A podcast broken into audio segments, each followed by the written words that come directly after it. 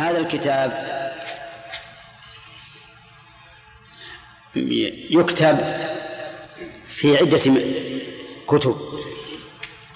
يكتب في ليلة القدر بأنه سيموت في اليوم الفلاني في الساعة الفلانية من الشهر الفلاني.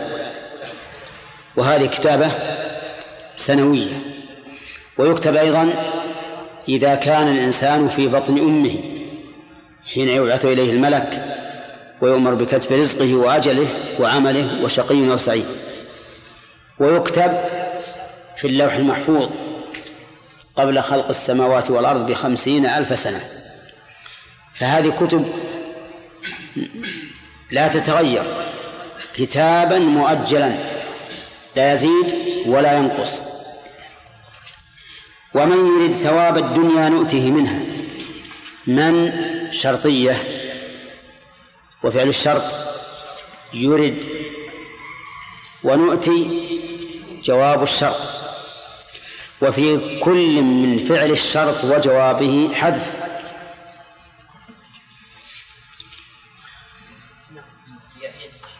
نعم. أما في فعل الشرط فالحذف من وسط الكلمة. وأما في جوابه فالحذف من آخر الكلمة. لأن قوله يرد أصلها يريد. فحذفت الياء لالتقاء الساكنين. ونؤته أصلها نؤتيه. فحذفت الياء للجازم.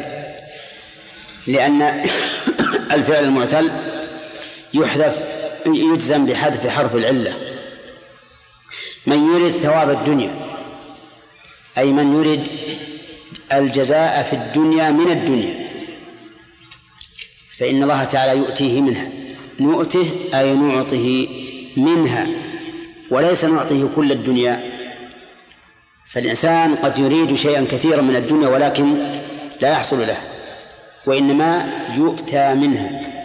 من يريد ثواب الدنيا يؤتي منها. مثلا من يريد القصور والأموال الكثيرة والزوجات والمراكب الأثيرة وما أشبه ذلك من يريد هذا يؤتيه الله منها لأن من يريد هذا لا بد أن يسعى له. أليس كذلك؟ فإذا كان لا بد أن يسعى له فالغالب أن السعي التام يحصل به الموجب. ولهذا قال نؤته منها.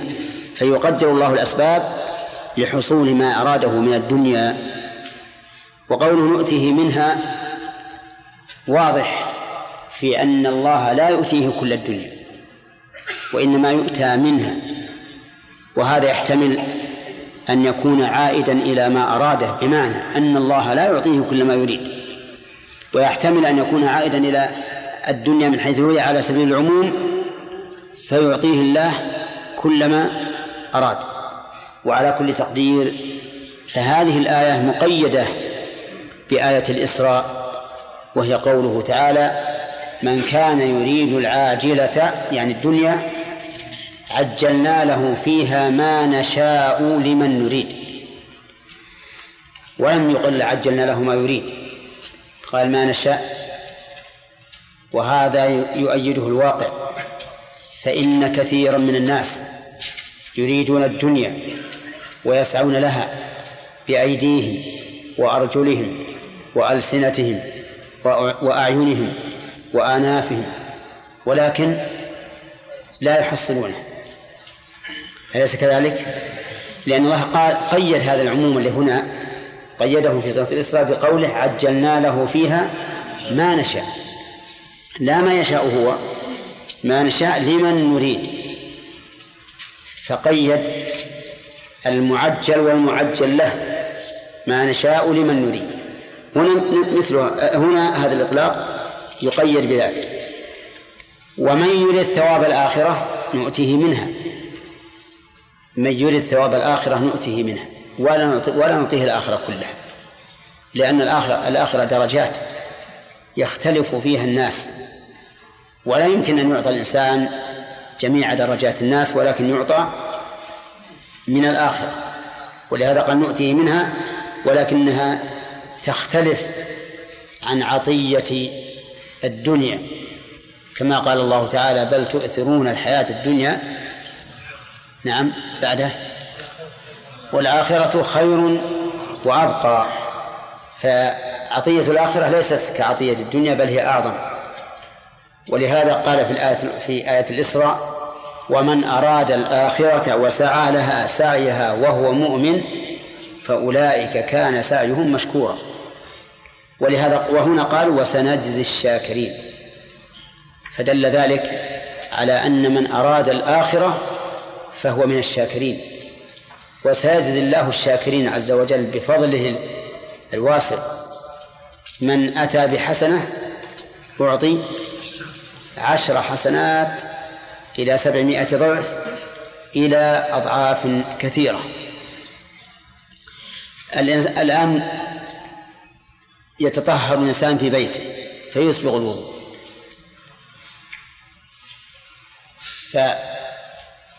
فسيئاته تكفر عنه. في آخر قطرة من قطرات الماء. فإذا تشهد فتحت له أبواب الجنة الثمانية يدخل من أيه من أيها شاء. إذا خرج من بيته بعد هذا التطهر يريد المسجد لا يخرجه إلا الصلاة لم يخطو خطوة واحدة إلا رفع الله له بها درجة وحط عنه بها خطيئة. هذا أيضا ثواب كثير. كل خطوة لك فيها فائدتان. الأولى رفع الدرجة والثاني حط الخطيئة. ثواب كثير عظيم في عمل قليل. فإذا دخل المسجد وصلى لم تزل الملائكة تصلي عليه ما دام في مصلاه. تقول اللهم صل عليه اللهم اغفر له اللهم ارحمه. دعاء من الملائكة سخرهم الله عز وجل. فأنت ترى أن من أراد الآخرة فهو من الشاكرين وسيجزي الله الشاكرين. سيجزيهم على شكرهم أكثر بأضعاف مضاعفة من أعمالهم. في هذه في هذه الآية الكريمة من الفوائد أن آجال الأنفس محدد. لقول كتابا مؤجلا. ثانيا تسلية أصحاب الرسول صلى الله عليه وسلم حين قيل حين قيل لهم إن محمدا قد قتل فأصابهم ما أصابهم من الغم. فقال الله لهم لا يمكن أن يقتل محمد قبل أجله وما كان لنفس أن تموت إلا بإذن الله كتابا مؤجلا إن كان الله قد أنهى أجله فإنه ينتهي وإن لم ينتهي أجله بقي إلى الأجل المحدد. فلماذا تجزعون؟ لماذا تجزعون؟ إذا قيل إن محمدا قد مات أو قد قتل. و وهذا شيء مؤجل عند الله عز وجل وبإذنه. وما كان مؤجلا عند الله وبإذنه فإن الإنسان يجب عليه أن يستسلم له ويصبر عليه ويرضى به.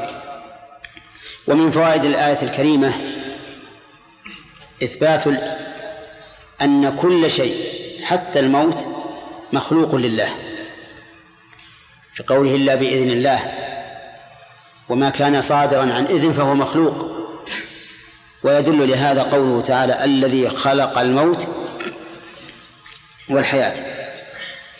ومن فوائد الآية أنه لا يمكن أن يتقدم الإنسان أو يتأخر عن الأجل الذي قدره الله له لقوله كتابا مؤجلا ويؤيد هذا آيات.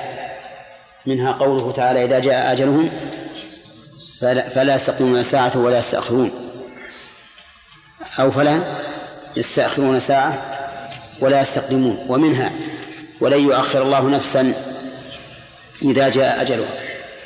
فإن قال قائل يشكل على هذا قول النبي صلى الله عليه وسلم من أراد أن يبسط له في رزقه وينسى له في أثره فليصل رحمه. فإن هذا يفيد بأن الإنسان إذا وصل رحمه زيد في عمره. فالجواب عن ذلك أن يقال هذا أعني مد الأجل كبسط الرزق. والحديث يقول أن ينسأ له في أثره أن يبسط له في رزقه وينسأ له في أثره. والرزق مكتوب أو لا؟ مكتوب. فقد بين الرسول أن الرزق يبسط ويوسع إذا وصل الإنسان رحمه. فكذلك الأجل يمدد إذا وصل الإنسان رحمه ولا فرق. وهذا كقولنا من أراد أن يولد له فليتزوج. صحيح هذا ولا لا؟ صحيح. و ولا يعدو الحديث من أحب أن يبسط له في رزقه وينسى له في أثره لا يعدو أن يكون بيانا لسبب طول العمر. وليس معناه أن أن الإنسان له عمران. عمر عند قطيعة الرحم وعمر عند صلة الرحم. لأن المعلوم عند الله والمكتوب عنده إيش؟ عمر واحد عمر واحد مقرون بسبب ما هو السبب؟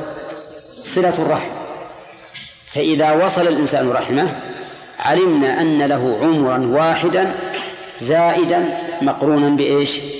بالسبب كقولنا أيضا يوضح ذلك أنك تقول إذا ما إذا أكل الجائع سلم من الموت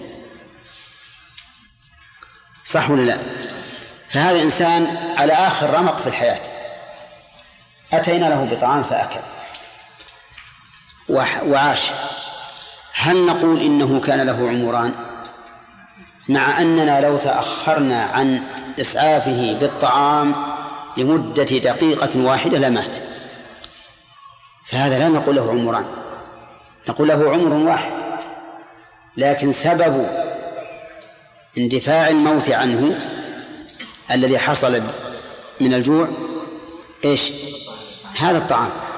سببه هذا الطعام. فالمسألة ليس فيها إشكال. إذا تأملها الإنسان وجد أنها أن سبب زيادة العمر الذي هو صلة الرحم كغيره من الأسباب التي يحث الشارع عليها. أيضا نقول من أراد الجنة فليعمل عملا صالحا وهو مؤمن بالله. هل نقول إن الإنسان له له حالان حال يكفر وحال يؤمن؟ أو نقول هذا الله هذا قد قدره الله بقضائه السابق أن يكون مؤمنا من أهل من أهل الجنة. الجواب الثاني ولا الأول؟ الثاني. هكذا الذي وصل رحمه. نقول هذا من الأول لم يكن له إلا عمر واحد مبني على سبب وهو صلة الرحم. إذن فالمراد من الحديث حث الناس على صلة الرحم التي هي سبب لطول العمر. طيب ومن فوائد هذه هذه الآية الرد على الجبرية لقوله من يرد حيث أثبت للإنسان إرادة. والجبرية يقولون إن الإنسان ليس له إرادة وأنه يفعل بدون اختيار بدون اختيار ولا إرادة. ولكن كل النصوص السمعية والعقلية ترد على كلامه على قولهم ومن فوائد الآية الكريمة أن الناس لهم مشارب ولكل مسلك. لقوله ومن يرد ثواب الدنيا ومن يرد ثواب الآخرة وهو كذلك. ومنها أن الإخبار عن الشيء أو عن وقوع الشيء لا يدل على حله. فقوله ومن يرد ثواب الدنيا نؤتيه منها ومن يرد ثواب الآخرة نؤتيه منها لا يدل على حل إرادة الإنسان الدنيا بعمله. لا يريدها لا, لا يدل عليه. إنما هو خبر عن أمر وقع. والحل والحرمة والحرمة يؤخذ من دليل آخر من الشرع. ومن ثم يتبين خطأ من قال إنه لا يشترط للمرأة محرم في السفر لأن الرسول أخبر أن الضعينة تخرج من صنعاء إلى عدن لا تخشى إلا الله ولا تخاف على نفسها. لأن هذا أخبار عن إيش؟ عن الواقع وليس إقرارا له شرعا. ألم يقل الرسول صلى الله عليه وسلم لتتبعن سنن من كان قبلكم؟ قالوا اليهود والنصارى. قال فمن؟ نعم. بلى قال ذلك. هل يعني هذا أنه يجوز أن نتبع سنن اليهود والنصارى لأن الرسول أخبر بأننا سنتبعها؟ أبدا. فالإخبار عن الشيء وقوعا لا يدل على جوازه شرعا. يؤخذ جوازه أو عدم جوازه من أدلة أخرى.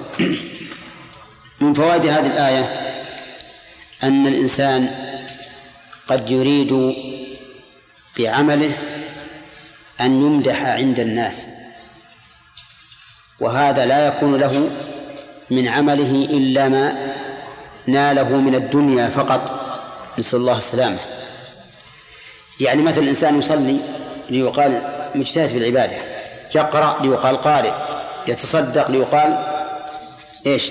كريم يقاتل ليقال شجاع وما أشبه ذلك. هذا ال- الذي يريدها الذي يريد بعمله الصالح هذه الأمور الدنيوية لأن يعني كل هذه من أمور الدنيا. ليس له حظ في الآخرة.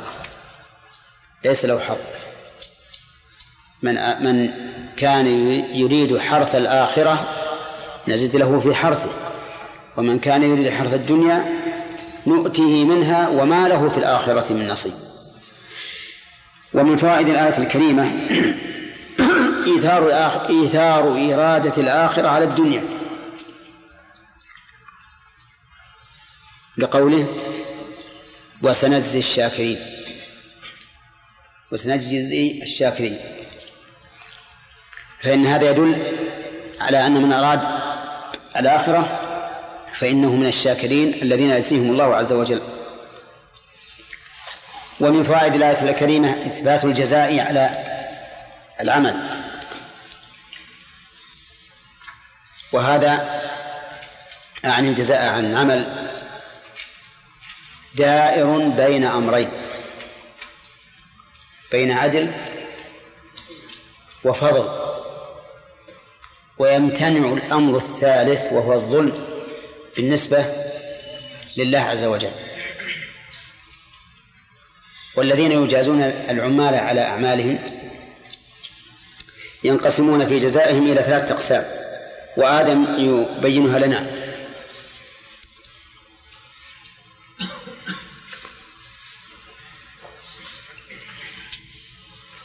يلا. المنان. نعم. عدل وفضل وظلم. الذين يجازون العمال. ولهذا نجد الآن العمال عند كفلائهم. من الكفلاء من يظلمهم. ومنهم من يعطيهم حقهم كاملا ومنهم من يزيد. أما بالنسبة لجزاء الله سبحانه وتعالى فإن الظلم ممتنع. ممتنع على الله. لا عجزا عنه ولكن لكمال عدله سبحانه وتعالى. طيب.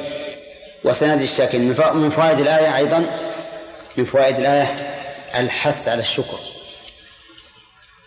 لأن الإخبار بأن الله يجزي عن يجزي الشاكرين يراد به إيش؟ الحث على الشكر. والشكر قال العلماء إنه يتعلق بالقلب. واللسان والجوارح.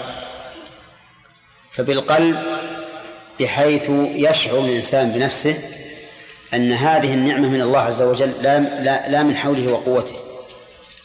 أي لا من حول الإنسان وقوته ولكنها بفضل الله. باللسان آه يشكر الله يعني يتحدث بنعمة الله. يتحدث بنعمة الله. بلسان الحال وبلسان المقال. فلسان المقال أن يقول أحمد الله الذي فضلني على كثير ممن خلق تفضيلا. أحمد الله الذي أعطاني الولد. أحمد الله الذي أعطاني المال. أحمد الله الذي يسر لي بيتا. وما أشبه ذلك. وبلسان الحال أن يظهر أثر النعمة على العبد فإن الله يحب من عبده إذا أنعم عليه نعمة أن يرى أثر نعمته عليه وعلى هذا فإذا آتى الله الإنسان مالا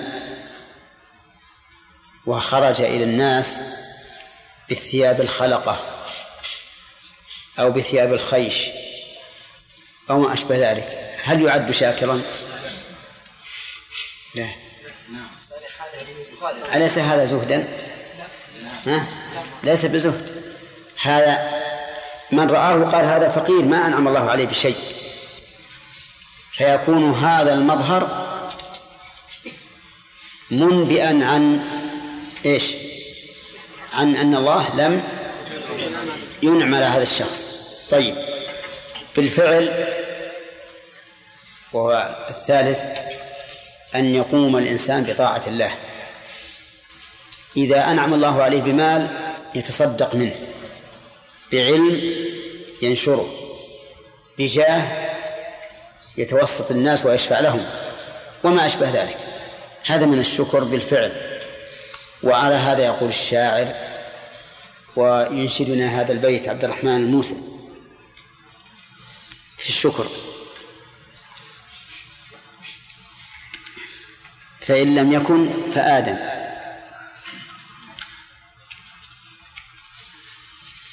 فإن لم يكن فالآدم الثاني.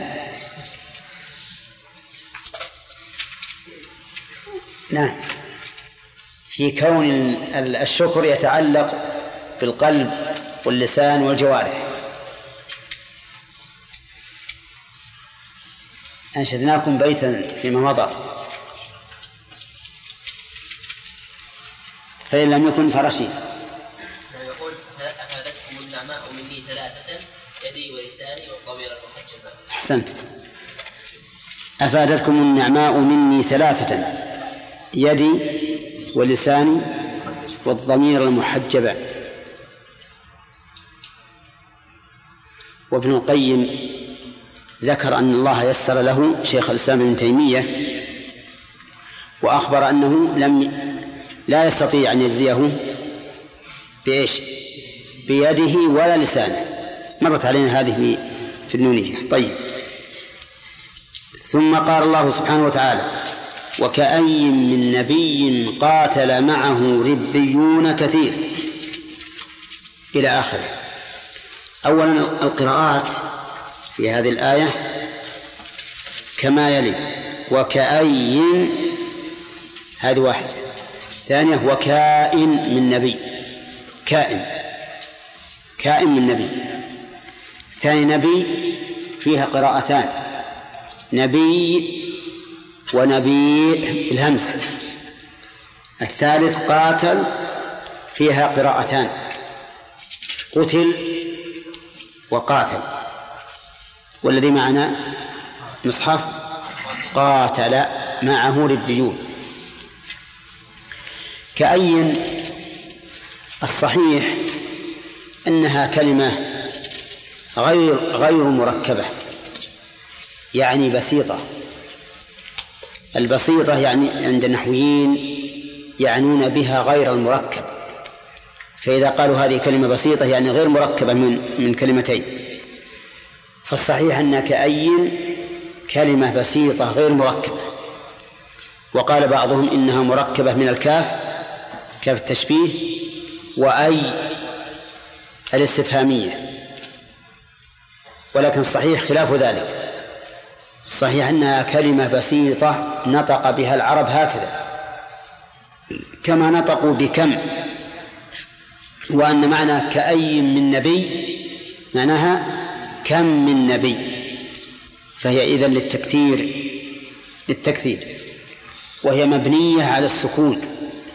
كأي أو كائن على اللغتين هي مبنية على سكون النون.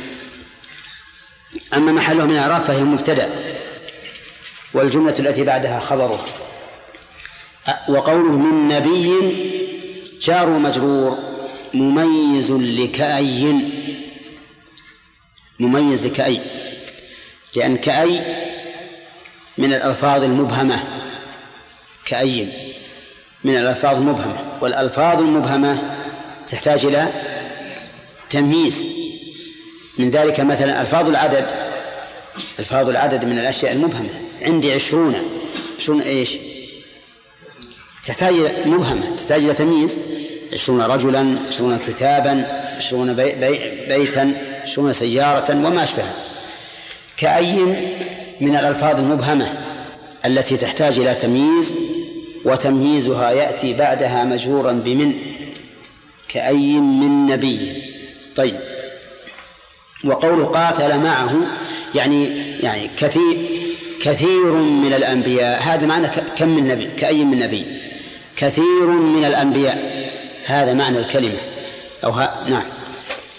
وقول قاتل معه ربيون كثير. كلمة قاتل أو قتل اختلف المفسرون فيها فبعضهم وقف عليها. وقال في قراءته وكأي من نبي قتل أو وكأي من نبي قاتل.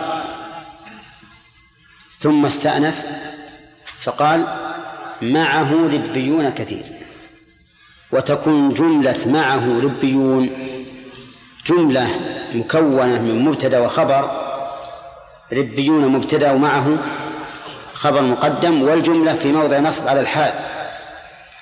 على الحال من الضمير في قتل أو قاتل. يعني قتل والحال أن معه ذبين كثير كثيرا. أو قاتل. وقيل إن قوله وكأي من نبي جملة مستقلة يوقف عليها. ثم يستأنف فيقال قتل معه ربيون كثير.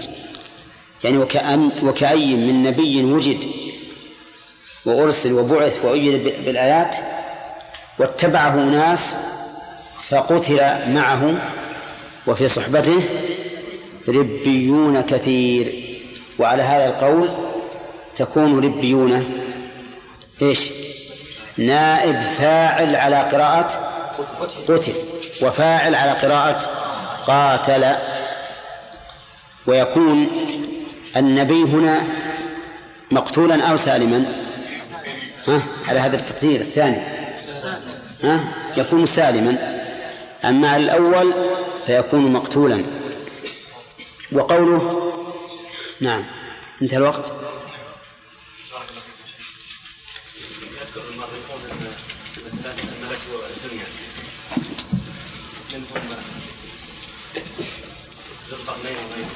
نعم. تقول الله سبحانه وتعالى يعني ما يعطي للعباد الا شيء يسير أو يعني شيئا لا يعطيهم الدنيا كلها. هذه المقالة هذا صحيح. لأن ذا القرنين ما ملك الدنيا كلها.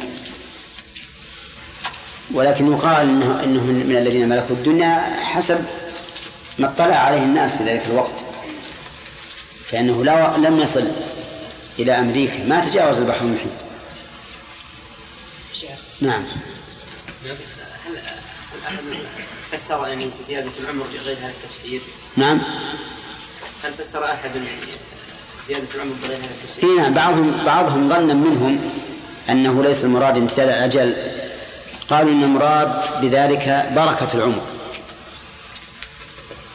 يعني يبارك له في عمره أو ينسى له في ذكره في أجله أي يعني أن ذكره بعد موته يطول. والإنسان إذا ذكر بعد موته فك... فكأنه نعم كأنه حي. قال الله تعالى ومن كان ميتا فأحييناه وجعلنا له نورا يمشي به في الناس. نعم. نعم. المتنبي يقول ذكر الفتى عمره الثاني. ذكر الفتى عمره الثاني وحاجته ما قاته. وما شو يقول آخر البيت نسيته المهم يقول ذكر الفتى عمره الثاني. فيقول المراد بذلك أنه يذكر بعد موته بخير. فهذه ثلاثة آراء.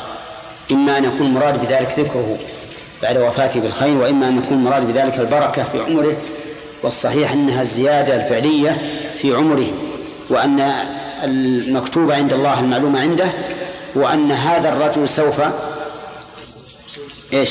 سوف يصل رحمه ويمتد عمره.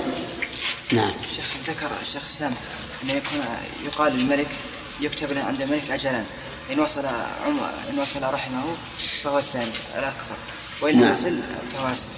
هل يعني هذا عليه دليل أو هل نصر ليس ليس عليه دليل ليس عليه دليل إلا أن أن يدخله احدهم في قوله تعالى يمحو الله ما يشاء ويثبت عنده الكتاب ولكن مع ذلك لو ثبت هذا لكان هذا في كل شيء حتى في بسط الرزق حتى في بسط الرزق وحتى في النكاح في الزواج وحتى في المال وحتى في الجنة أيضا.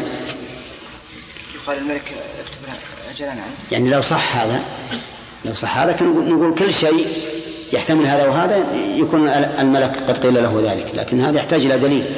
نعم جمال. عليه وسلم، إذا كان الإنسان يعني يكتب له كل شيء بحسب ما يعمله فالمؤمن إذا دخل الجنة يقال له هذا مقعدك في الجنة وهذا مقعدك في النار. يعني لو لو أنك عصيت الله. فيعني هل يكون له مق... لكل إنسان مقعد خاص في الجنة ومقعد خاص في النار بحسب عمله؟ أو أنه إي نعم. معلوم. وهو يذكر بهذا لجل يعرف قدر نعمة الله عليه. يقال هذا مقعدك. لو يعني لو كنت من كافرا وهذا مقعدك حين كنت مؤمنا وقد حصل له. مثل ما لو لو قلت لشخص أكرمته. هذا مقامك أو هذا مكانك لو لم تكن بهذا الخلق النبيل. الله علم بما يفعل. نقول مثل العمر نعم نعم الله علم. لكن الإنسان ما علم. فيقال هذا مقعدك لو عصيت الله لأنه لأجل يفرح ويعرف فضل نعمة الله عليه. نعم. أي نعم. يا شيخ الله خير ثلاث احتمالات ينسى في في عمره نعم. ينسى له في أجله. ذكرت القاعده السابقه اذا كان الايه تحتمل معاني ولا تعارض بينها ان يعني نحملها عليها ثلاث يعني نطلق المعنى لا بس هو ما يحتمل ال- المعنيين الآخرين ما يحتملهما. لكن قد يجاز الإنسان بب- ببركته يب- يبارك له في عمره جزاء لع- لعمله وهذا حتى في غير صلة الرحم. وقد يذكر الإنسان في بعد موته. كما نشاهد الآن ممن يذكرون بعد موته من أهل العلم. لا يعني المعنى المعنى الأول هو الظاهر. ما, ما نحمل على أحد نعم. بمعنى كم؟ تكون تكثيرية نعم يصح. نعم؟ أي وكم بمعنى كثير؟ كم بمعنى كثير؟ وكم من قرية أهلكناها؟ أي نعم. هل في هذه الآية أن الله عز وجل كتب على الهلاك. ثم أحياهم بعد الموت. كيف؟ الله عز وجل أهلك بعض الأمم. كما كان بني ثم بعد الموت كما؟ بني إسرائيل. نعم. ثم أحياهم بعد موتهم. إي. كيف؟ مثل من؟ مثل بني إسرائيل الذين قالوا مثل من؟ بني إسرائيل واجد. الذين قالوا من يعقوب إلى يوم القيامة. الذين قالوا لموسى إن الله جهر فأخذت طيب. نعم.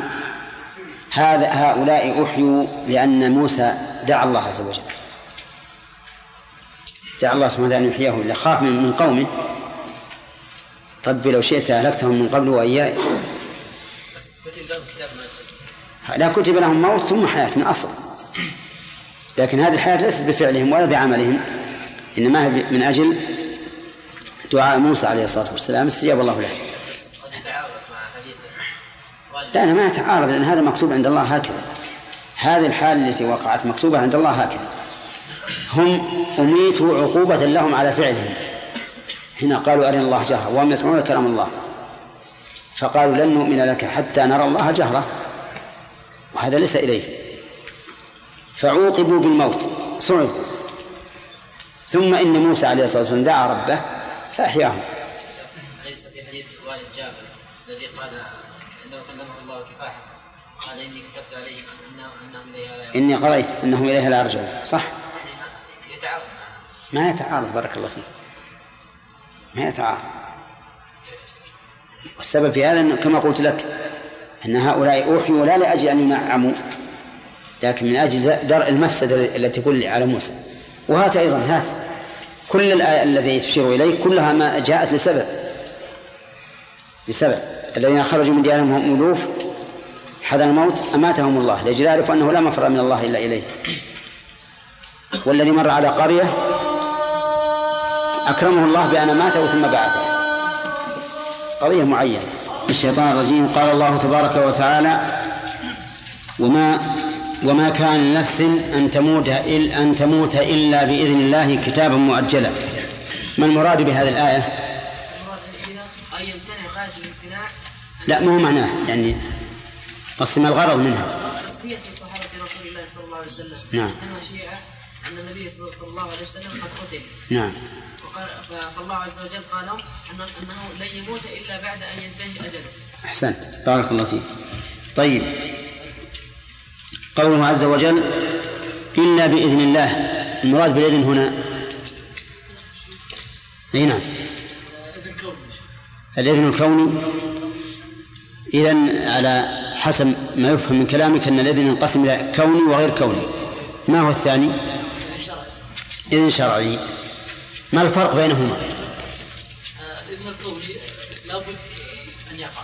نعم. يعني ما أذن الله به كونا فلا بد أن يقع. بخلاف هذا واحد. ما في فرق ثاني؟ ذا الملك. الإذن الكوني قد يكون محبوبا إلى الله عز وجل قد لا يكون محبوبا. نعم. وأما الشرعي فهو محبوب إلى الله عز وجل. فلا يأذن الله إلا بما يحب. تمام. أن الإذن الكوني والشرعي اجتماعا في حق المطيع و لا هذا بم... هذه النسبة. طيب. آه، هل لك أن تأتي بمثال يا زهير؟ بمثال للإذن الشرعي. نعم. هذا في النفي. أم لهم شركاء شرعوا لهم من الدين ما لم هذا في النفي. نعم. والإثبات؟ أذان من الله ورسوله إلى الناس؟ لا.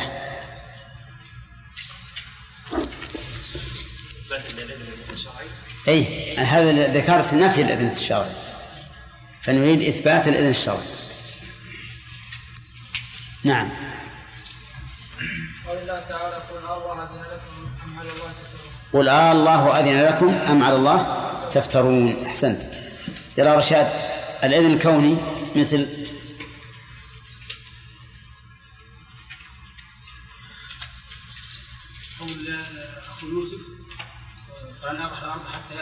أو أو يحكم الله لي. لا هذا الحكم الكوني.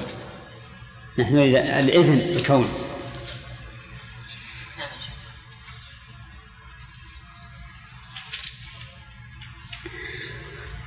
خالد. وما كان نفس أن تموت إلا بإذن الله. وما كان إنسان تموت إلا بإذن الله. هذا إذن إذن كوني. صحيح. قوله ومن يريد ثواب الدنيا نؤته منها. هل هذه الآية على إطلاقها أو مقيدة؟ الأخ. مقيد مقيدة بماذا؟ مقيدة بمشيئة الله. فلا يعطى الدنيا كلها إذا كان يطلب إنما يعطى ما أراد الله بقوله تعالى يؤتيه منها. إيه. هذا ظاهر الآية أن ال- الذي يريد ثواب الدنيا لا بد أن يأتي أن يؤتيه الله منها.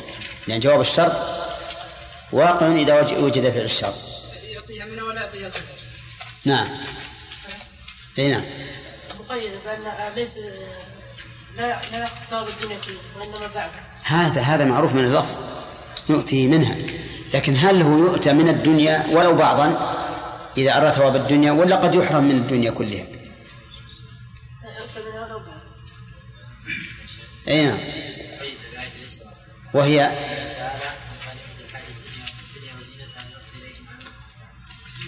نهاية هي أثر الصحابة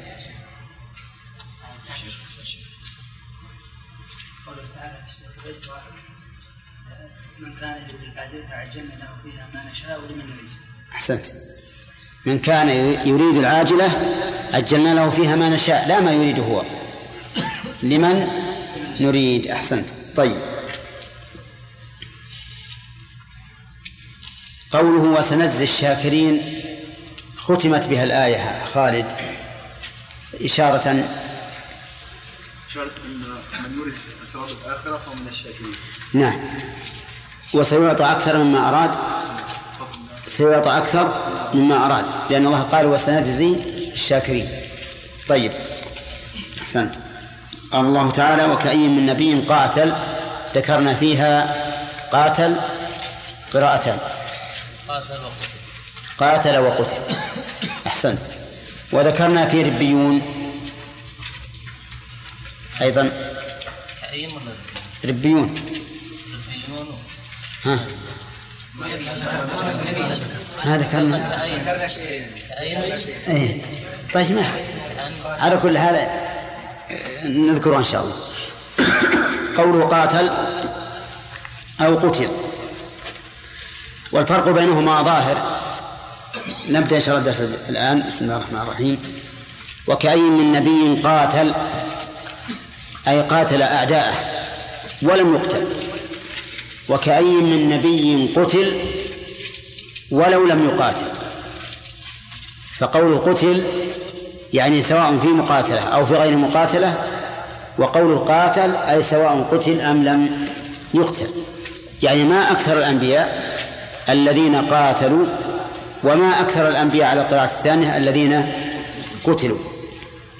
وقوله معه ربيون مع ظرف وهي خبر مقدم وربيون مبتدأ مؤخر. على على تقدير أن الضمير في قاتل أو قتل يعود على النبي. وكأي من نبي قتل قتل أو قاتل. لكن فيه وجه آخر يقول إن ربيون فاعل قاتل أو نائب الفاعل على قراءة قتل. وبناء على هذا يختلف الإعراب. فتكون مع ظرف مكان متعلقة بقاتل أو بقتل ويكون ربيون فاعل على قراءة إيش؟ قاتل ونائب فاعل على قراءة قتل طيب وعلى هذا على هذا التقدير يكون القتال أو القتل واقعا على الربيين وليس على إيش؟ على النبي. ويختلف الحكم بالنسبة للصحابة. فإذا كان قاتل أو قتل فيه ضمير يعود على نبي صار فيه تسلية للصحابة. تسلية للصحابة. أن الأنبياء قد قتلوا قبل محمد وقاتلوا. وعلى الاحتمال الثاني أن ربيون فاعل أو نائب فاعل يكون فيها إشارة إلى أن إلى أن الصحابة لم يكن الابتلاء بالقتال أو القتل خاصا فيهم بل هو سابق في الأمم المتقدمين. فيكون المراد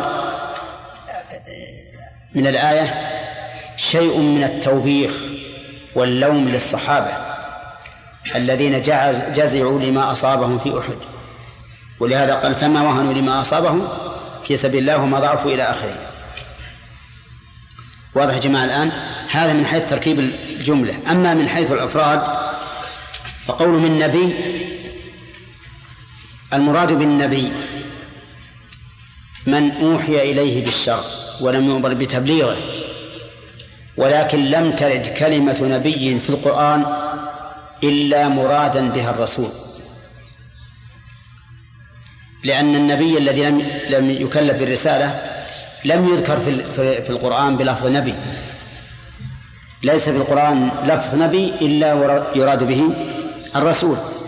إنا أوحينا إليك كما أوحينا إلى نوح والنبيين من بعده وأوحينا إلى إبراهيم إلى آخره ونوح من المعلوم أنه من الرسل. بل هو من أولي العزم من الرسل. وعلى هذا فالقاعدة يا أخ. أنت.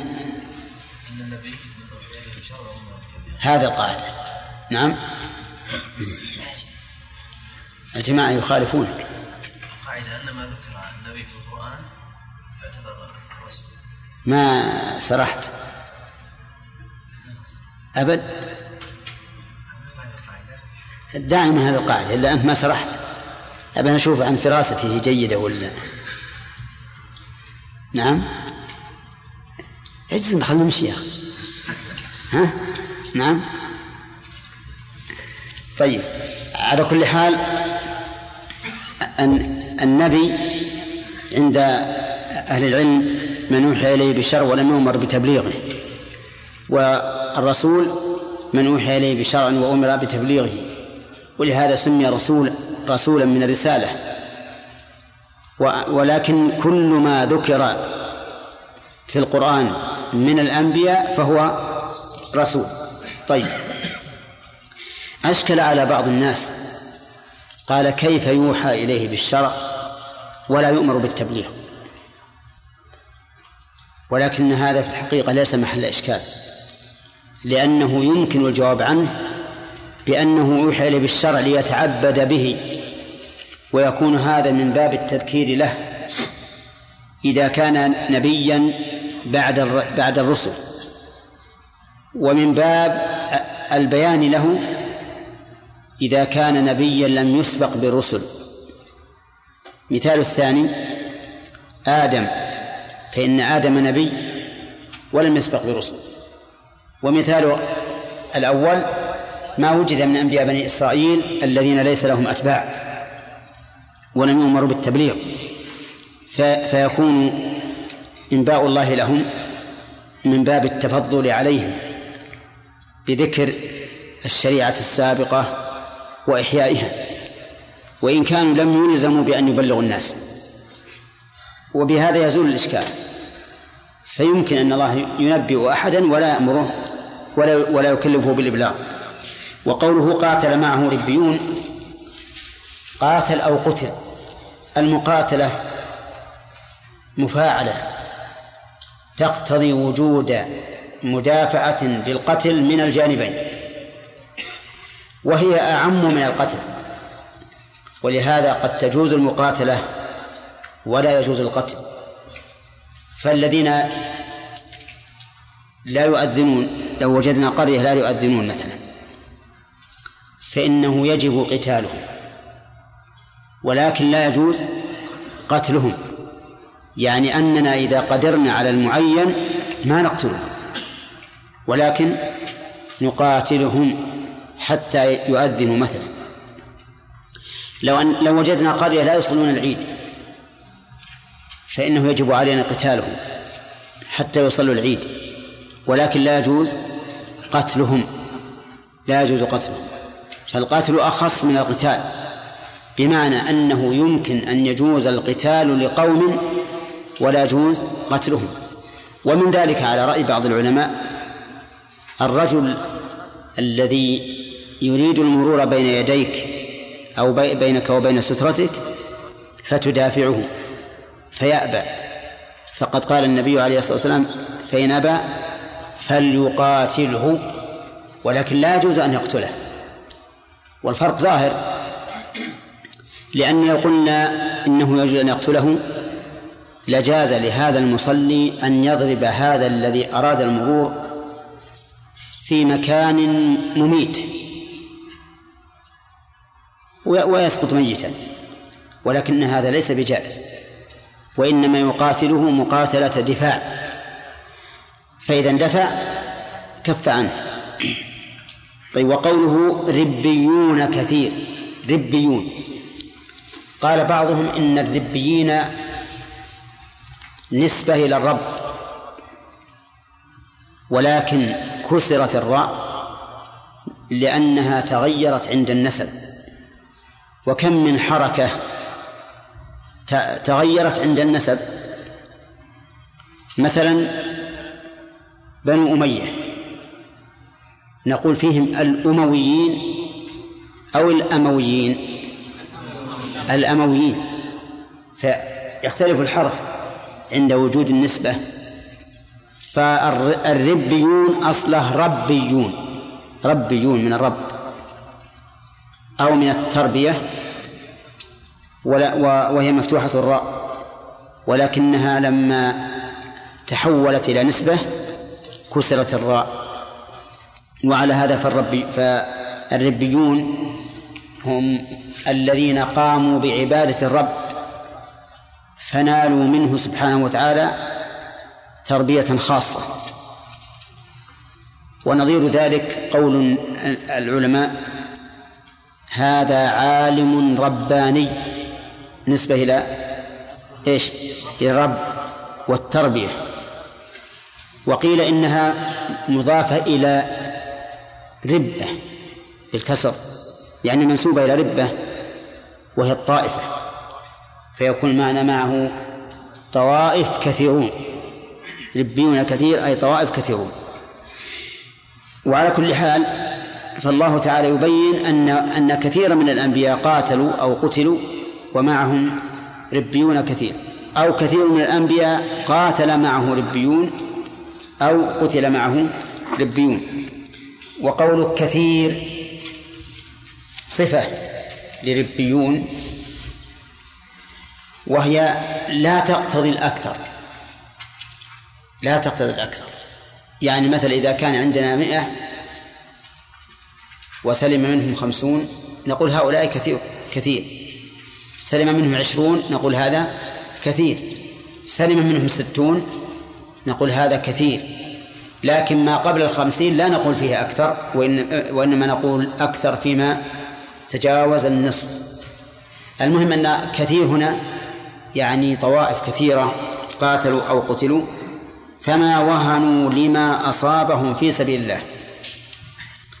أي ما جبنوا من أجل ما أصابهم في سبيل الله. بل لم يزدهم ما أصابهم في سبيل الله إلا شجاعة وإقداما. لأن عندهم من الإيمان ما يدفعهم إلى ما يصيبهم في سبيل الله. كما أن من طبيعة البشر أن الإنسان إذا اعتدي عليه احتمى احتمى أو حمي وزاد إقداما فكذلك هؤلاء ما جبنوا لما أصابهم ما أصابهم في سبيل الله. وقوله في سبيل الله أي في طريقه وشريعته. لأنهم مؤمنون بأن كل ما أصابهم فهو على خير. ولما دميت إصبع النبي صلى الله عليه وسلم في إحدى الغزوات قال هل أنت إلا إصبع دميت وفي سبيل الله ما لقيت. وما ضعفوا ما ضعفوا أي ما ضعفت عزيمتهم. حتى لو قتل الكثير منهم فإنها لا تضعف عزيمتهم خلافا لمن كان عنده جبن فإنه تضعف عزيمته إذا قتل من أحد من قومه. وما استكانوا من الاستكانة وهي الذل أي ما ذلوا لعدوهم مع أنه قتل منهم كثير لكن كانوا على عزة. لأن الذي يعلم أن من قتل من قومه فهو في سبيل الله لا يهتم. إذ أنه مؤمن بأنه لو قتل هو لكان مقتولا في سبيل الله فلا يذل لأعداء الله. وما استكانوا والله يحب الصابرين. يحب الصابرين الذين يصبرون على كل ما يجب الصبر عليه. والصبر يقولون يا عبد الرحمن إنه ثلاثة أقسام. صبر على طاعة الله. نعم. صبر على معصية الله. عن. عن معصية عن معصية الله. وصبر على أقدار الله. نعم. هذا هو. صبر على طاعة الله يعني أن الإنسان يصبر نفسه على الطاعة ولا يضجر منها ولا يدعها صبر عن معصية الله. يصبر الإنسان نفسه عن المعصية فلا يقدم عليها. صبر على أقدار الله المؤلمة فلا يتسخط لما يقضيه الله عليه من الأشياء المؤلمة. طيب في هذا في هذه الآية الكريمة فوائد. الف... من فوائد الآية الكريمة أن الله سبحانه وتعالى له عناية خاصة بهذه الأمة حيث يسليهم بما حصل للأمم السابقة. لقوله وكأي من نبي قتل على قراءة الوقف ومن فوائدها أن الجهاد مشروع في غير هذه الأمة لقوله قاتل والقتال من الأنبياء وأتباعهم لا يكون إلا عن جهاد وهو كذلك. ومن فوائد هذه الآية هذه الآية الكريمة الثناء على من سبق ممن يستحق الثناء. ولهذا قال فما وهنوا إلى آخره. ومن فوائدها أن من طرق التشجيع على الشيء والإغراء به أن يذكر للإنسان سلف يقتدي به ويتشجع للحاق به. لقوله فما وهنوا لما أصابهم في سبيل الله إلى آخره. ومن فوائد هذه الآية الكريمة الإشارة إلى انحطاط مرتبة الذين يذلون لأعداء الله. من أين تؤخذ؟ من قوله وما السكان. وذلك أن الإنسان المؤمن يجب أن يكون أشم كالطود العظيم. بالنسبة لأعداء الله. حتى إنه يجوز للإنسان الخيلاء وجر الثوب في مقابلة الأعداء. كما قال النبي عليه الصلاة والسلام إنها لمشية يبغضها الله إلا في هذا الموطن. حتى إن بعض العلماء قال يجوز للجيش الإسلامي أن أن يصبغ بالسواد رأسه ولحيته أمام الأعداء من أجل إرهابهم لأنهم يظنون أن المقابل لهم شباب. على كل حال سواء قلنا بهذا القول أم لم نقل ينبغي للإنسان ألا يذل أمام عدوه بل أن يظهر العزة له. بالقول وبالفعل لأن إذلال الكافرين محبوب إلى الله. قال الله تبارك وتعالى في وصف النبي صلى الله عليه وسلم وأصحابه محمد رسول الله والذين معه أشداء على الكفار رحماء بينهم تراهم ركعا سجدا يبتغون فضلا من الله ورضوانا سيماهم في وجوههم من أثر السجود ذلك مثلهم في التوراة. ومثلهم في الإنجيل كزرع أخرج شطأه فازره فاستغلظ فاستوى على سوقه يجب الزراع ليغيظ بهم الكفار ليغيظ بهم الكفار. وقال الله تعالى ولا ينالون من عدو نيلا ولا يطعون موطئا يغيظ الكفار ولا ينالون من عدو نيلا إلا كتب لهم به عمل صالح. فكل شيء تغيظ به الكفار فهو قربة لك عند الله. كل شيء تنال به الكفار من أذى أو قتل أو غير ذلك فإنه قربة يقربك إلى الله عز وجل. إلا إذا كان بينك بيننا وبينهم عهد فإن الوجاء فإن الواجب الوفاء في عهدهم. لقول الله تعالى فما استقاموا لكم فاستقيموا لهم إن الله يحب المتقين. ومن فوائد الآية الكريمة إثبات المحبة لله. لقوله والله يحب الصابرين. والمحبة صفة من صفات الله تعالى المتعلقة بمشيئته. فهي من الصفات الفعلية لأنها تتعلق بالمشيئة. ووجه كونها تتعلق بالمشيئة أنها مربوطة بسبب. وكل صفة مربوطة أو معلقة بسبب فإنها من الصفات الفعلية. وبناء على هذه القاعدة المفيدة نقول الرضا فعلية. ليش؟ أي مربوط بسبب. الفرح الضحك وهكذا. كل صفة معلقة بسبب أو مربوطة به فإنها من الصفات الفعلية. طيب. وهل وهل الله يحب ها؟ نعم. يحب ولا ألذ للإنسان من محبة الله من كونه يحب الله عز وجل. ولذلك إذا قمت تصلي وأنت صافي القلب بعيدا عن الدنيا مقبلا على الله تجد في هذه الصلاة محبة لله ولذة عظيمة. تنسيك الدنيا كلها. لأنك لأنك لا تجد شيئا ألذ من محبة الله سبحانه وتعالى. طيب. ومر علينا كثيرا ولا حاجة إلى التكرار أن أهل التعطيل ينكرون حقيقة المحبة. ويقولون إن المراد بالمحبة إيش؟ الإثابة. أو إرادة الإثابة يعني الشيء المخلوق المنفصل عن الله وهو الثواب أو الإرادة.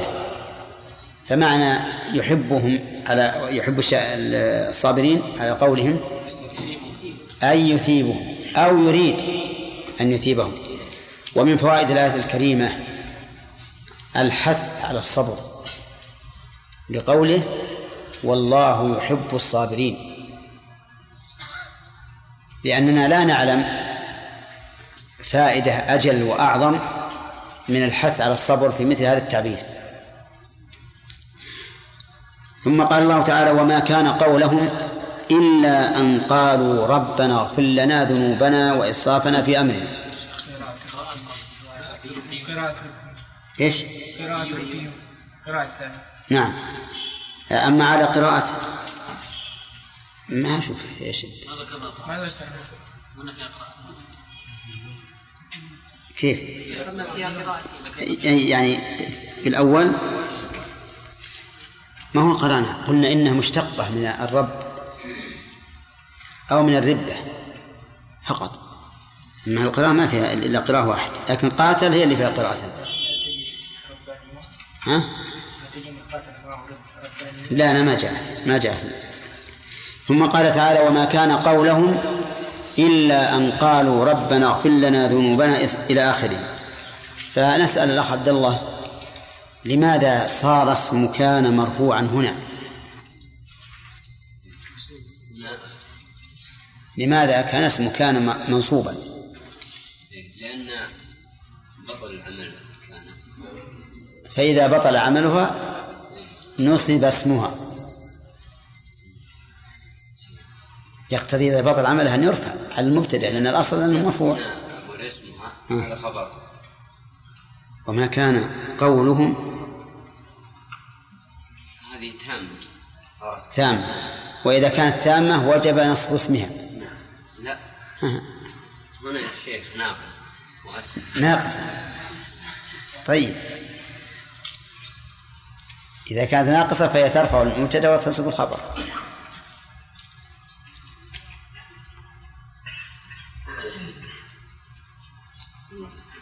الله أعلم. جزاك الله خير. نعم.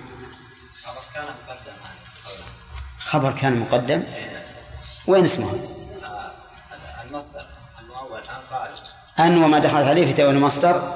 إيه. إذن وما كان قولهم إلا قولهم. ربنا اغفر لنا ذنوبنا. واضح؟ هل يجوز أن يقدم خبر كان على اسمها؟ آدم بن زكريا.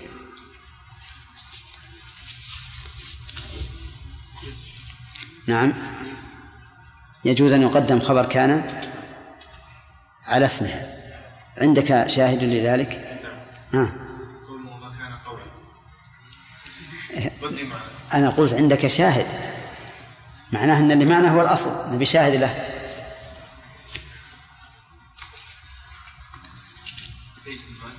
أي نعم.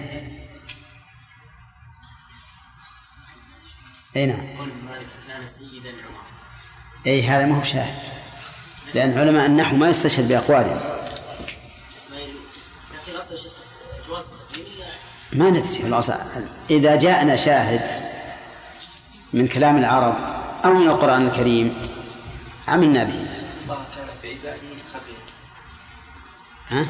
كان بعباده خبيرا بعباده الذنوب هذا خبر خبيرا لا الخبير هو الخبر ما يستقيم نقول ان أصلا المبتدا والخبر والمبتدا والخبر يجوز تقديم الخبر فيه على المبتدا بس نبي شاهد نعم.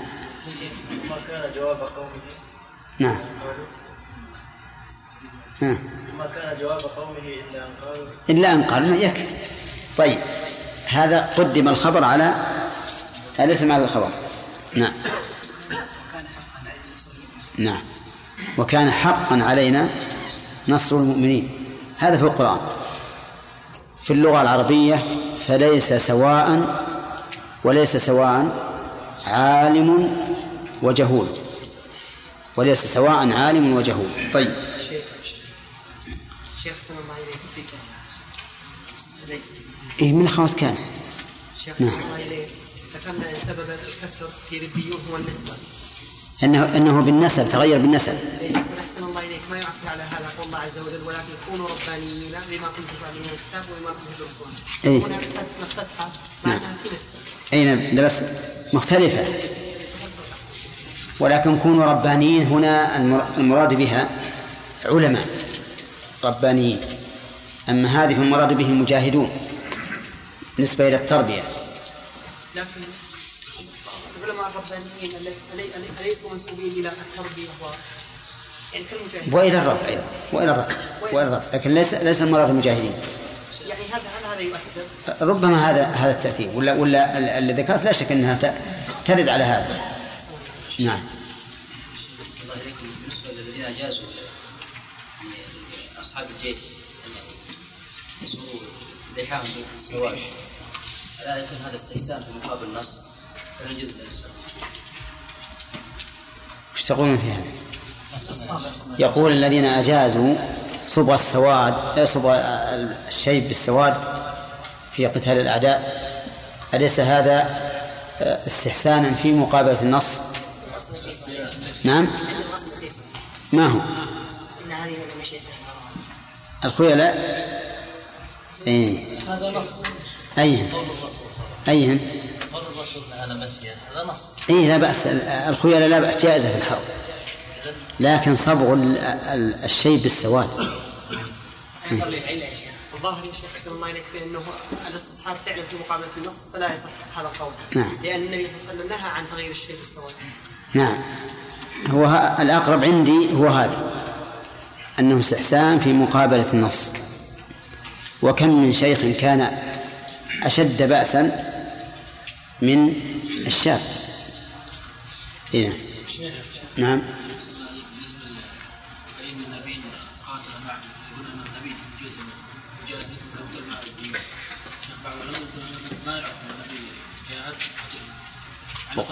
نعم. هذا تمنعه الآية.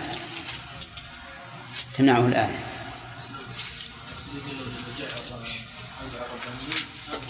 أي نخل إحنا نقول ما دام الآية فيها احتمال فأين الدليل على أن أنه ما من ما من, ما من نبي أمر بالجهاد فقتل.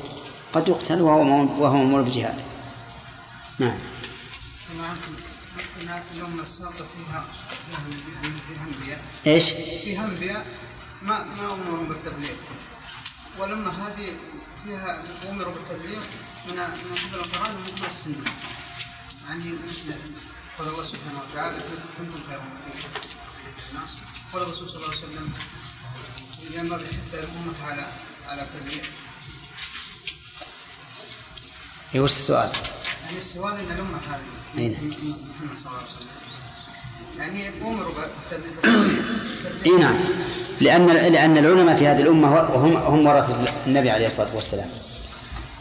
ولهذا قال الله تعالى ولكن رسول الله وخاتم النبيين ولم يقل وخاتم الرسل إشارة إلى أنه ما فيه نبي في هذه في هذه في هذه الأمة. من الشيطان الرجيم. قال الله تعالى وما كان قولهم إلا أن قالوا ربنا اغفر لنا ذنوبنا وإسرافنا في أمرنا وثبت أقدامنا وانصرنا على القوم الكافرين. لما ذكر الله سبحانه وتعالى حسن فعل هؤلاء الربيون الذين قاتلوا مع الأنبياء وقتلوا وأن وأنهم ما وهنوا لما أصابهم في سبيل الله وما ضعفوا وما استكانوا. وهذا حسن فعل. ذكر حسن قولهم. فقال وما كان قولهم إلا أن قالوا. وهذه جملة مفيدة للحصر يعني حصرت أقوالهم عند هذه المصائب أنهم سألوا الله المغفرة مغفرة الذنوب والإسراف وسألوه الثبات. وذلك لأن ما أصابهم إنما أصابهم بالذنوب كما قال الله تعالى أول أولما أصابتكم مصيبة؟ قد أصبتم مثليها. قلتم أن هذا قل هو من عند أنفسكم. إذن علاقة هذه الآية بما قبلها أنه لما ذكر حسن فعالهم ذكر حسن مقالهم. طيب قوله وما كان قولهم إلا أن قالوا. من حيث الإعراب يقول المعربون إن قول خبر كان مقدما. وعن وما دخلت عليه في أن قالوا اسمها مؤخرا. وعلى هذا فهو من باب تقديم خبر كان. وخبر كان يكون جائز التقديم وواجب التقديم وممتنع التقديم حسب السياق. فإذا كان الخبر مما له الصدارة كاسم الاستفهام مثلا واسم الشرط كان واجب التقديم كما تقول أين كان زيد؟ وإذا كان في في الاسم ضمير يعود على الخبر فقد يكون واجب التقديم أيضا. و والأصل هو جواز التقديم والتأخير هذا الأصل. لكن قد يجب التقديم أحيانا وقد يؤخر. فهنا قدمه جوازا أو وجوبا. نعم. هو على كل حال بحسب التلاوة وجوبا لأنه لا يجوز أن نغير كلام الله. لكن لو كان في غير القرآن لكان جوازا.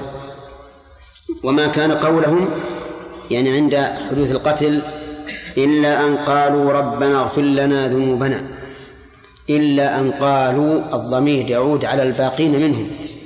الذين لم يقتلوا لأن الذين قتلوا لا يمكن أن يقولوا هذا. ربنا اغفر لنا. ربنا يعني يا ربنا. فهو منادى حذفت منه ياء النداء تخفيفا وتيمنا بالبداءة بسم الله. فحذف ياء النداء هنا له وجهان الأول التخفيف والثاني إيش؟ التيمم بالبداءة بسم الله. إلا أن قالوا ربنا اغفر لنا ذنوبنا.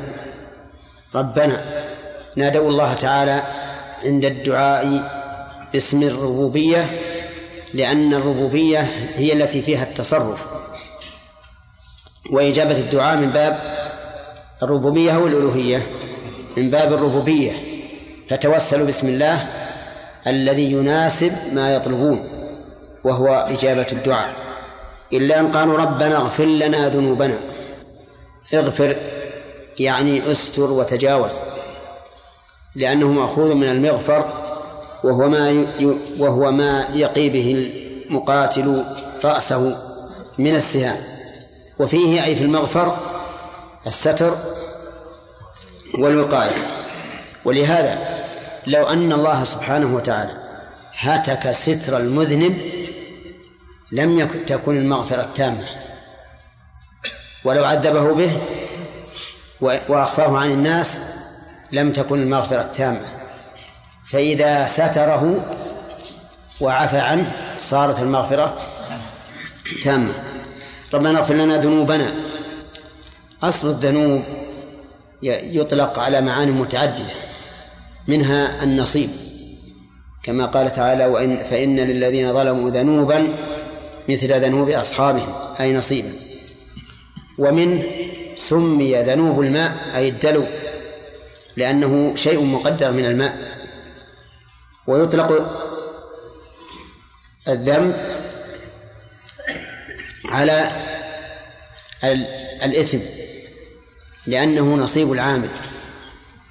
فمن يعمل مثقال ذرة خيرا يره ومن يعمل مثقال ذرة شرا يره فهذه المادة الذال والنون والباء تدور حول هذا المعنى. ذنوبنا وإسرافنا في أمرنا. الإسراف مجاوزة الحد. ومجاوزة الحد هي إما في غلو وإما في تقصير. أما مجاوزة الحد في الغلو فظاهر وأما في التقصير فلأن المطلوب من المكلف أن لا يتعدى حدود الله تجاوزا ولا يقربها أيضا. فإذا كان الإنسان فاعلا للمحرم فهو مسرف لأنه تجاوز حد العبودية إذ مقتضى العبودية أن يكون مجتنبا لما حرم الله. وإذا فرط في الواجب كان مسرفا أيضا في فيما تقتضيه الربوبية العبودية لأن مقتضى العبودية أن يكون قائما بالواجب. فالإنسان قد يسرف في الواجب وفي المحرم وفي المباح أيضا كما لو أسرف في الإنفاق على نفسه وعلى أهله فإنه داخل في الإسراف. وقول في وإسرافنا في أمرنا.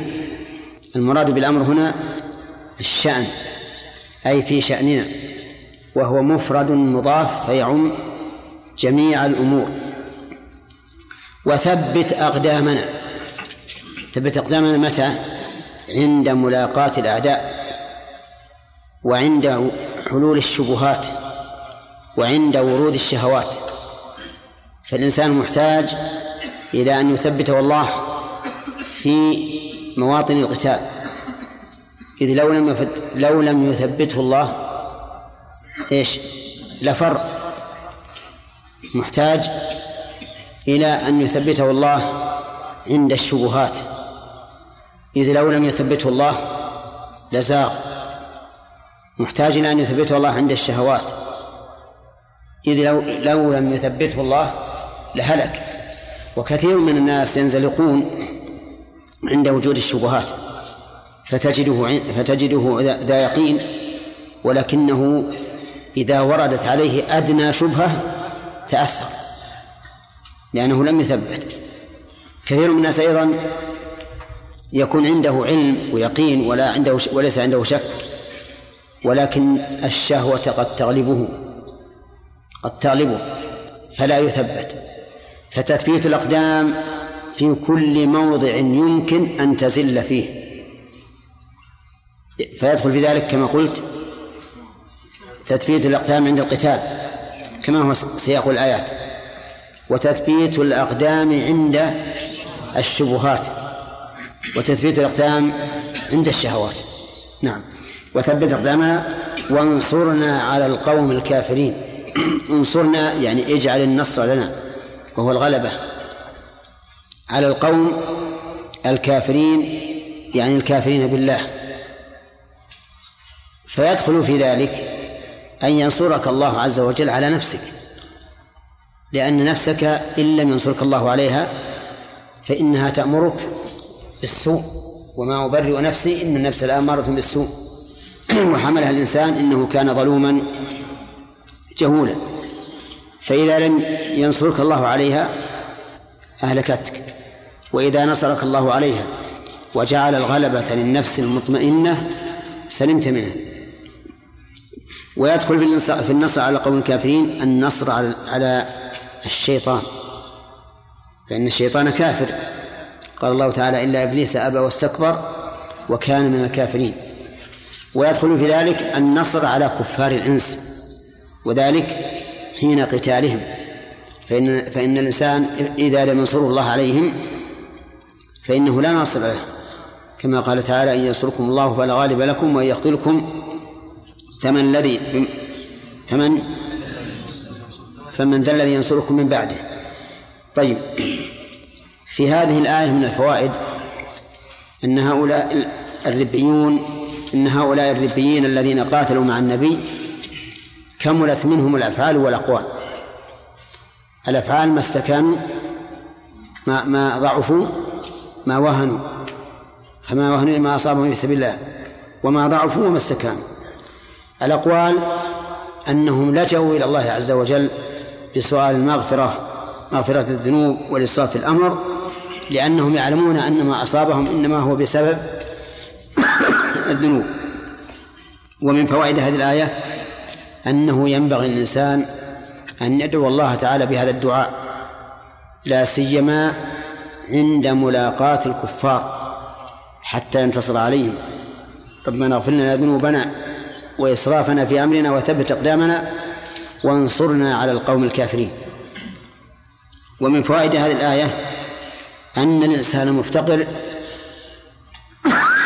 إلى مغفرة الله. لقوله ربنا اغفر لنا. ولو كان غنيا عنها ما سألها. ولكنه مفتقر إليها غاية الافتقار. حتى أن النبي عليه الصلاة والسلام لما حدث أصحابه أنه لن يدخل الجنة أحد بعمله قال ولا أنت قال ولا أنا إلا أن يتغمدني الله برحمته. ومن فوائدها أيضا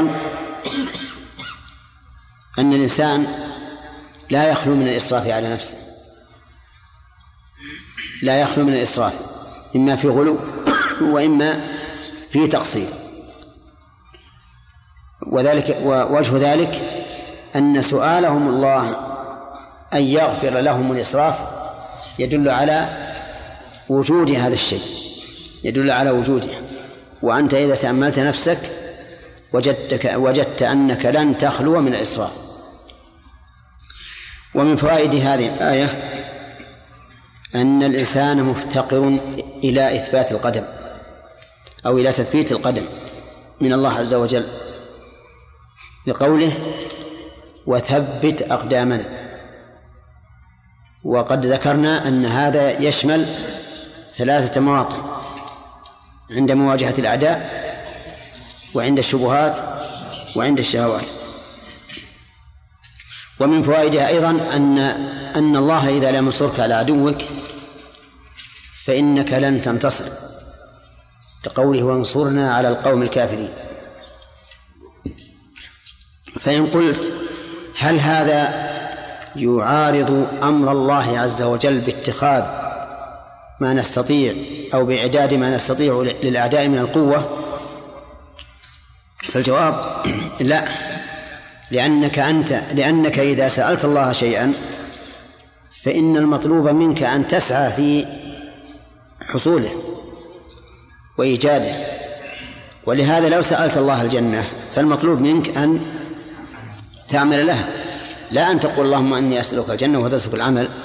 كذلك إذا سألنا الله أن ينصرنا على القوم الكافرين فإن علينا أن نفعل من الأسباب ما نستطيع. سواء كانت هذه الأسباب معنوية أو مادية.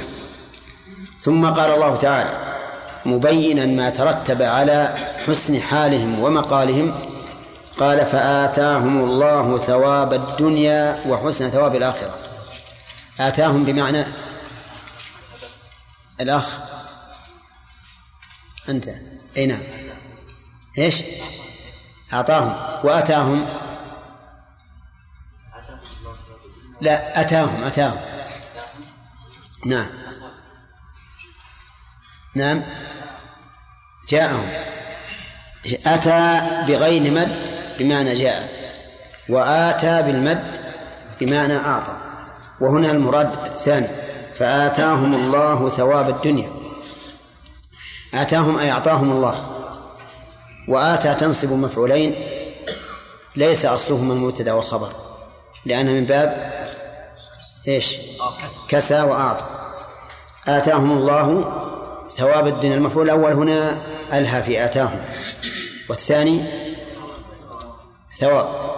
آتاهم الله ثواب الدنيا أي جزاءه وذلك بالنصر على أعدائهم والغنيمة في من تحل له الغنيمة. ومعروف أنها لا تحل الغنيمة إلا لهذه الأمة. لكن المراد النصر على الأعداء والعزة والغلبة عليهم وحسن ثواب الآخرة. ولم يقل ثواب الآخرة بل قال حسنة لأن ثواب الآخرة الحسنة بعشر أمثالها إلى سبعمائة ضعف إلى أضعاف كثيرة. وليس ثواب مكافأة فقط. إذ لو كان ثواب مكافأة فقط لكانت الحسنة إيش؟ بمثلها. لكنه ثواب حسن وفضل ولهذا قال وحسن ثواب الآخرة. هذا الوجه الثاني أنه لم يعبر عن ثواب الدنيا بالحسن لأن الدنيا مهما كانت فهي دار شقاء وعناء وكدر. ما لا يمكن أن يخلو صفها من كدر. ولهذا لم يقل حسن ثواب الدنيا إذ أنه في الحقيقة ليس له حسن. وهو وإن كان حسنا فهو حسن نسبي. وإلا ففيه حسن لا شك. ربنا آتنا في الدنيا حسنة وفي الآخرة حسنة. لكنه أمر نسبي. حتى المنعمون بالنعمة تجدهم أحيانا يأتيهم ما ينقص هذه النعمة. طيب يقول وحسن ثواب الآخرة يعني يوم القيامة. وذلك برفعة برفعة الدرجات في جنات النعيم والنجاة من دركات الجحيم. والله يحب المحسنين. يعني أنهم هم محسنون فأحبهم الله عز وجل. وكان من مقتضى محبته لهم هذا الثواب الحاصل في الدنيا وفي الآخرة. وقوله يحب المحبة صفة من صفات الله. حقيقية فهو يحب عز وجل حقيقة وليس محبته بمعنى الثواب أو الجزاء كما قاله بعض أهل التحريف الذين ينكرون من الصفات ما ينكرون ومنها المحبة فإنهم ينكرونها ويقولون إن الله لا يحب بل ولا يحب. وتعليلهم أن الحب لا يكون إلا بين إيش؟ متجانسين. مخلوق ومخلوق. ولكن نقول لهم هذا باطل. فالحب قد يكون بين شيئين متباعدين. ومنه قول الرسول صلى الله عليه وسلم أحد جبل يحبنا ونحبه وهو جمال ومن الأشياء المحسوسة الملموسة أن الإنسان يحب أثاثه. وأمتعته ورواحله وسياراته ودوره. يحب محبة يحبها محبة ظاهرة ملموسة محسوسة. وهي ليست من جنسه بل هي من جنس آخر بل هي أيضا دونه لأنها ملكه. فهذا التعليل الذي نفوا به صفات الله عز وجل صفة المحبة لله تعليل باطل. وقول يحب المحسن المحسنين. المحسنين في عبادة الله أو إلى عباد الله. ها؟ نعم يشمل. يشمل المحسنين في عبادة الله والمحسنين إلى عباد الله. أما المحسنون في عبادة الله فقد بين الرسول صلى الله عليه وسلم كيف يكون الإحسان. فقال حين سأله جبريل عن الإحسان قال أن تعبد الله كأنك تراه فإن لم تكن تراه فإنه يراك. يعني أن تعبد الله تعالى طلبا مع اليقين التام. فإن لم تصل إلى هذه الدرجة فلا أقل من الدرجة الثانية وهي أن تعبد الله هربا. تعبده كأنه يراك فتهرب من عقوبة من عقابه لتقوم بطاعته. فالإحسان في الحقيقة يشير فيه الرسول صلى الله عليه وسلم إلى أنه نوعان إحسان إحسان بطلب. وإحسان بهرب. الأول أن تعبد الله كأنك تراه فتطلبه وترغب الوصول إليه والثاني كأنه يراك فتخافه وتخشاه وتعظمه. والأول أكمل أكمل من الثاني. هذا هو القول الراجح في معنى الحديث وإن كان بعضهم يقول إنه لا إنه مرتبة واحدة وأن المعنى إن لم تكن تراه فإنه يراك بمعنى قريب من المعنى الأول. فالجملتان قريبتان من الترادف ولكن الصواب ما قلناه أولا. وإذا كان يحب المحسنين فإنه يترتب على محبة الله سبحانه وتعالى أشياء كثيرة منها ما يكون في الدنيا ومنها ما يكون في الآخرة. فمما يكون في الدنيا أن الله إذا أحب الإنسان سدد أعماله وخطواته وأقواله وأفعاله. كما جاء في الحديث الصحيح من عادى لي وليا فقد آذنته بالحرب. وما تقرب إلي عبدي بشيء أحب إلي مما افترضت عليه ولا يزال عبدي يتقرب إلي بالنوافل حتى أحبه فإذا أحببته كنت يسمع به وبصره الذي يبصر به. ويده التي يبطش بها ورجله التي يمشي بها. ولئن سألتني لأعط ولئن سألني لأعطينه ولئن استغاثني لأغوي ولئن استعاذني لأعيذنه. هذه من فوائد محبة الله. ومن فوائد محبة الله عز وجل تيسير فعل الطاعة وترك المعصية وذلك لأن الإنسان إذا أحب شيئا طلب الوصول إليه.